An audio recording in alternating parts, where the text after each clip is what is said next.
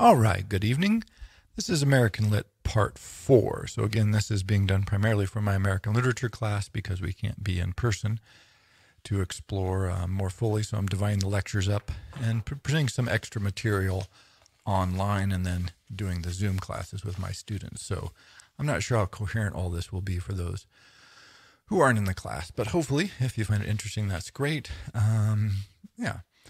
So what we've been doing is exploring the sort of amazing number of transitions in, in, that are happening in the United States, basically from 1900 until mm, you know 1960. This huge passage of immigration and environmental, industrial, economic change. You know, you have the migration from African Americans from the South into the North. You have the whole trans- transition of the war. You have the Great Depression. so it really is this extraordinary period of change and tension. And coming out of that, coming out of the war in this case, which was you know hugely transformative, and important event in American history that sort of thrusts America from an isolationist backwater, inward-looking country into world dominance, which is crazy. You know, you look at it. You know, if you looked in the United States in 1930, people would have said, "Oh, well, this country, you know, was never going to," because they don't, they don't, they're not striving to be part of the world. They're sort of striving to be isolated and inward-looking um, 10 years later, 15 years later, all of a sudden, you know, bestride the world as a, as a military and political and economic power of the first water. I mean, just sort of uncontested. Soviet Union's there, but you know, in this bipolar world in which you know we're just a central focus. so, that transformation is immense, and a lot of people look back on that era post-war up to you know mid '60s or whatever. This is the quote unquote golden age of American history. But what's strange about that concept is that if you actually look back at the period, the literature that comes out of this, the beats, etc., they present an, a very different sensibility. You know, Ginsberg, of course, the famous Howl poem. Um, if you look that up, you'll see that the opening, you know, I've seen the greatest minds of my generation gone insane, more or less, is how it opens. He has an entire section where he just goes, Moloch, Moloch. The schools are Moloch. The government is Moloch, and Moloch is a Babylonian god of child sacrifice, right? So he's not he's not real excited about the changes that he sees going on around him and the culture that he's experiencing. But you see the same thing, you know, Kerouac on the road, um, all over the place in the literature of this time period. You're seeing an expression not of happiness, golden age, but of discontent, um, dissatisfaction, unhappiness. And part of this, not all of this, but part of this comes from the fact that what people are experiencing, all of these transitions, all of these dislocations, all of the movement and change and expansion and explosion of American culture and American life that is going on, is not being represented in the popular culture. So, popular culture at this time is dominated by, you know, TV and film, magazines, newspapers are more prominent, but you know, when you think about TV and film, they're governed by very strict codes of censorship, generally self censorship, uh, industry imposed censorship, but nonetheless censorship. And the, you know, the kind of the classic example is the Hays Code, um, which governs film, but that in general it was it just clarified what people were doing anyway, even on the radio, but but particularly in film and and in TV, to present a version of the world that had nothing to do with what people were experiencing, or many people were experiencing. So I think it's worth looking at the Hays Code and then thinking about what people are writing at the time, what the literature and the literary figures were writing about versus what the Hays Code was actually uh, talking about. So the general principles is the actual code. no picture shall be produced which will lower the moral standards of those who see it.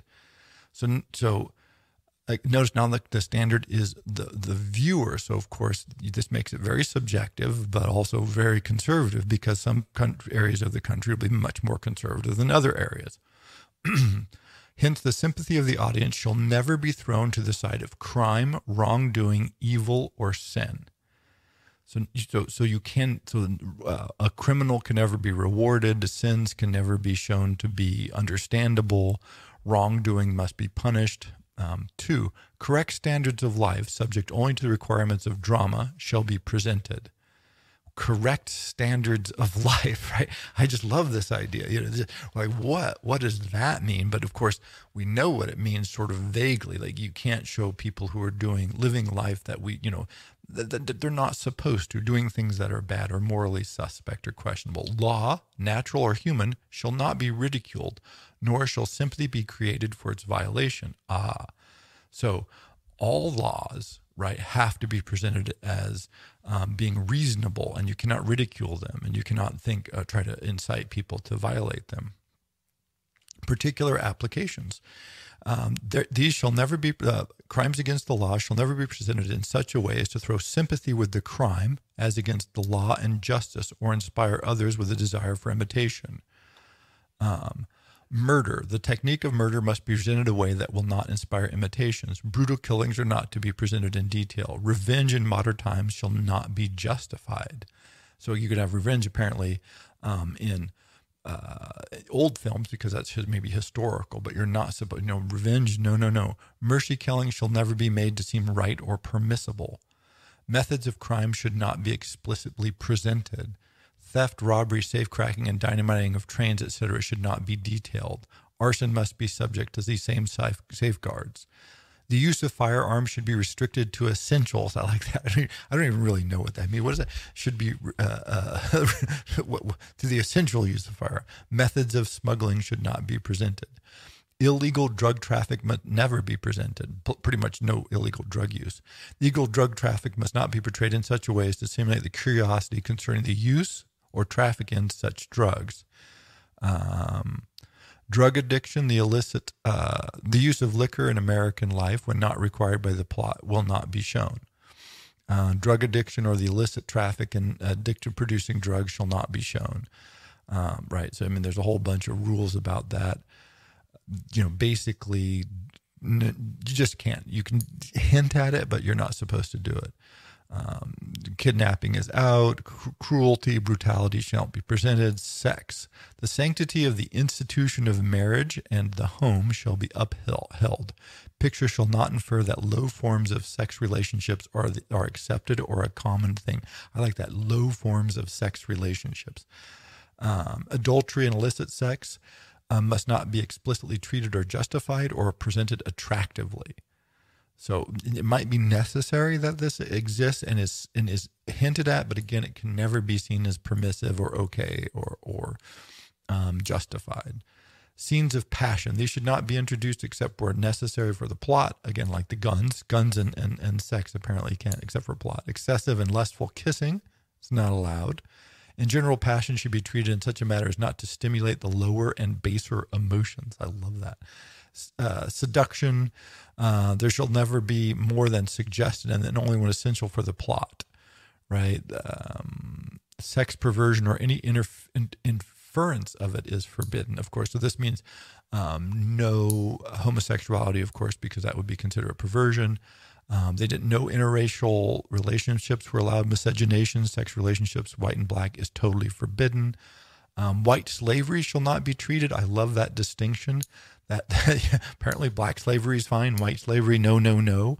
Um, and, and, I think this is this is partly a response to the notion that um, right around the turn of the century, there were lots of popular novels, but you know, sort of your your pulp fiction of the day that featured white slavery as a core element of the plot. Those were sort of your your best sellers of the day. I don't know, uh, you know, I think we've lost that a bit, but at the time, those were your your go to New York Times bestseller list. White slavery. Um, prostitution not to be introduced. No, again, miscegenation. No, sex perversion.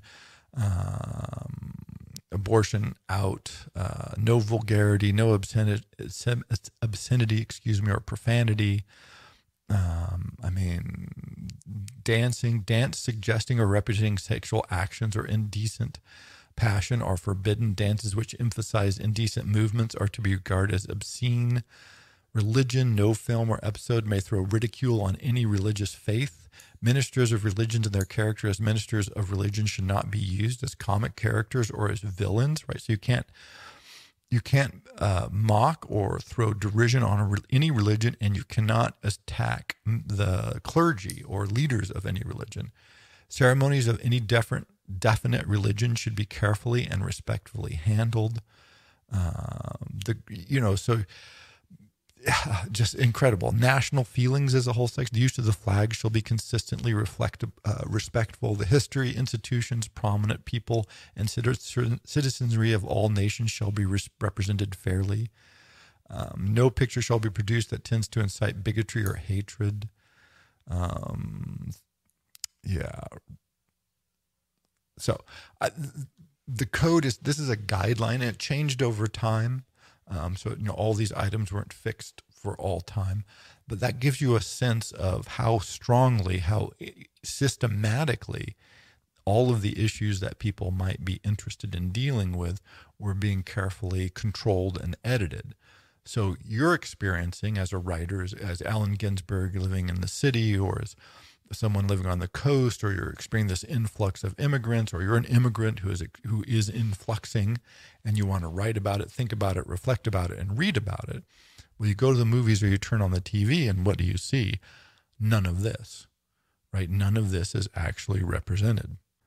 So when Ginsberg begins writing, um, he writes again the opening lines i saw the best minds of my generation destroyed by madness starving hysterical naked dragging themselves through the Negro streets at dawn looking for an angry fix. Angry headed hipsters burning for the ancient heavenly connection to the starry dynamo and the machinery of night, who poverty and tatters and hollowed eyed and high sat up smoking in the supernatural darkness of Coldwater Flats, floating across the tops of cities contemplating jazz. Uh, who bared their brains to heaven under the L and saw Mohammedan angels staggering on tenement roofs illuminated. So let's see, one, two, three, four, five, six, seven, eight. So there's eight lines of the poem, um, and he's already, you know, so we've got madness, starving, naked, uh, Negro streets, their angry fix, so drugs, angel headed hipsters, sort of religion, um, ancient heavenly connection, poverty, tatters, hollowed eye, so high, um, smoking jazz again, of course, supernatural darkness, cold water Flats, so poverty, floating across the tops of cities, contemplating jazz, which was still somewhat controversial or starting to become more mainstream, mainstream at the time, who bared their brains to heaven under the L and saw Mohammedan angels staggering on tenement roofs. So there it is. So you have Mohammedan angels, you can't do that. It's a, bad representation of religion. And so, in roughly eight lines at the beginning of this very long poem, not that long actually, but longish poem, um, he's violated, every line violates several of the Hays codes. This is not a mistake. It's not an accident. It's, it, it's what he was feeling. He was looking out at the world and saying, here's what I'm seeing, and this is not what's being reflected back to me in my culture. It's very disorienting. Uh, it was disorienting for Ginsberg, disorienting for a lot of the writers.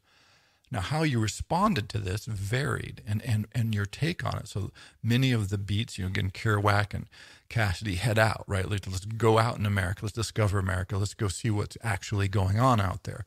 This desire for motion and experimentation.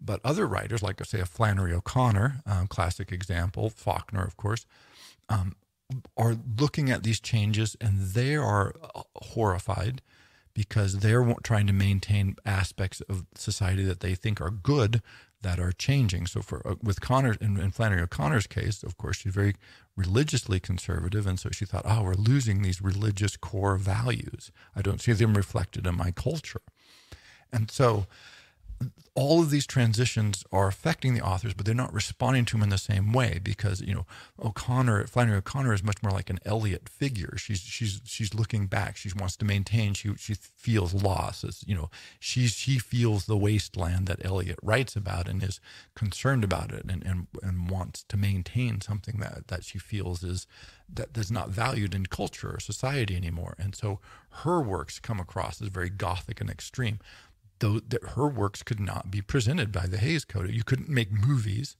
or films of most of her story. I'm trying to think. Yeah, I'm. I'm running. I just had just never occurred to me before, but I don't think you could make films of any of her novels or short stories um, because uh, yeah, I think they I, it, it, off the top of my head, I think they all violate the Hays Code. I mean, they're just really uh, the, these are not the kinds of this is exactly what the Hays Codes was was trying to to not have represented. So even though, for in Connor's case, uh, Flannery O'Connor's case, a conservative writer, as in essence, if, if you can think of her that way, um, you know, she wasn't satisfied with what she was seeing either. And then you have someone like Ginsberg, you know, homosexual drug user, sort of trying to break out of those old more forms. He's not happy either. And so, you know, it's sort of this everyone is feeling these tensions, everybody's feeling the transitions. Um, in the second section of uh, Ginsberg's Howl you get the whole Moloch section, as I mentioned. Moloch, solitude, filth, ugliness, ash cans, unattainable dollars, children screaming under the stairways, boys sobbing in the armies, old men weeping in the parks.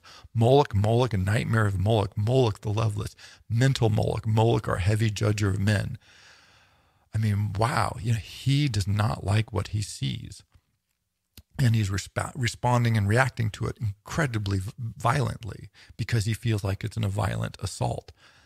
Uh, again, and, and, same thing again. I just sort of making the contrast with Flannery O'Connor because their persons and outlooks and stories are so different, but they're responding to the same stimulus in different ways because they're different writers uh, Faulkner, for his, there's a famous section, uh, The Bear, that's often excerpted from a Faulkner novel that explores these themes. The, the bear is sort of a Moby Dick, kind of the great white whale. It's the great bear that they're out going to hunt and kill.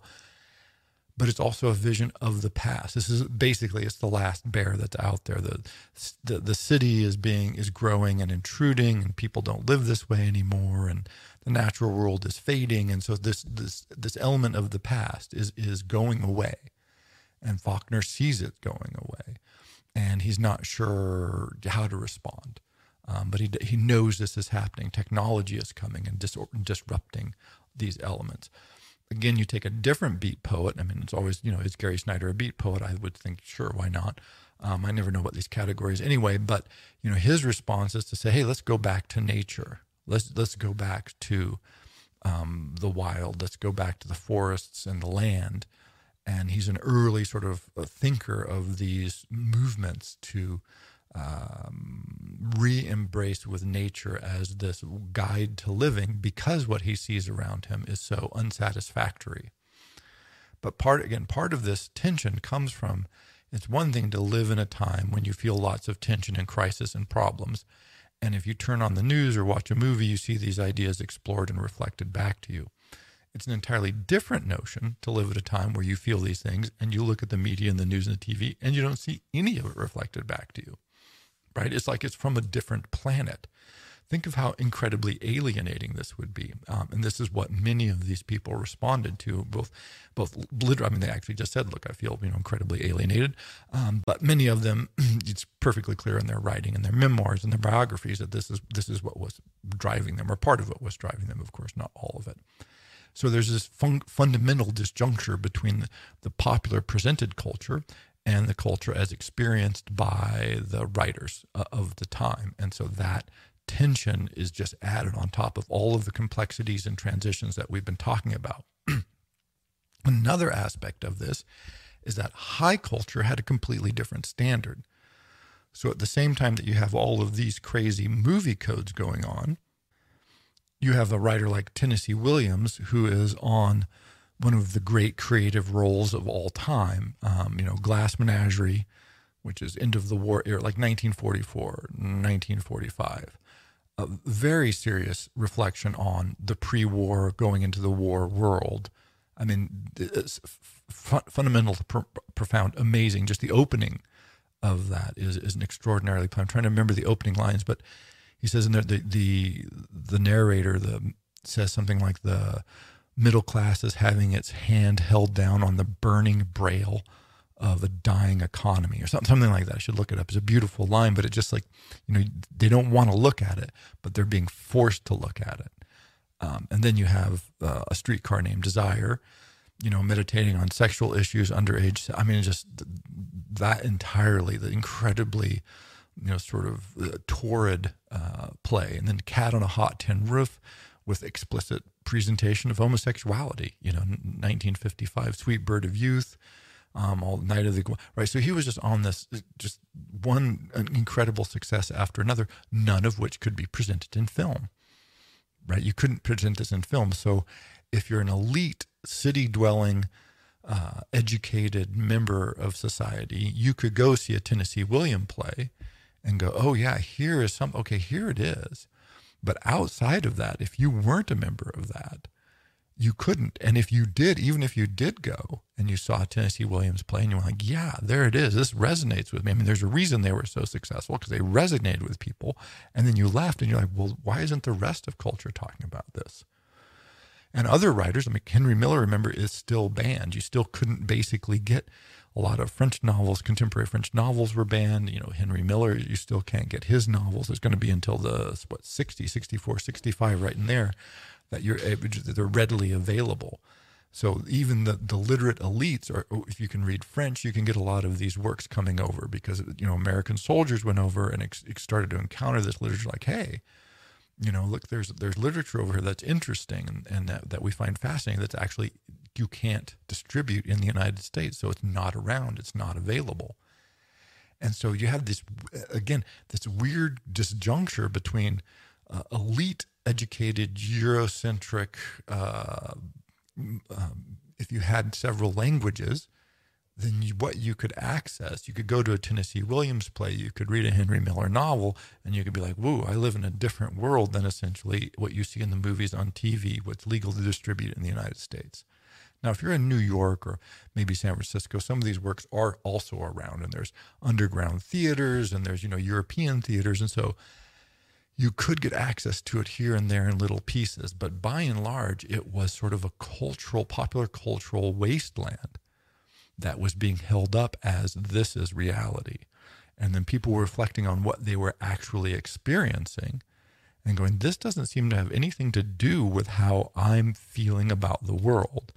And so, one of the things that throws the beats forward is that sort of accelerator, that, that incredible tension that they feel on the problems that they see and the lack of expression of those problems. And so, all many different writers coming from different backgrounds with different histories are responding to the the dynamic of massive uh, cultural upheaval, which is married to a cultural pre- a, a cultural presentation of itself that is sort of is fantastical.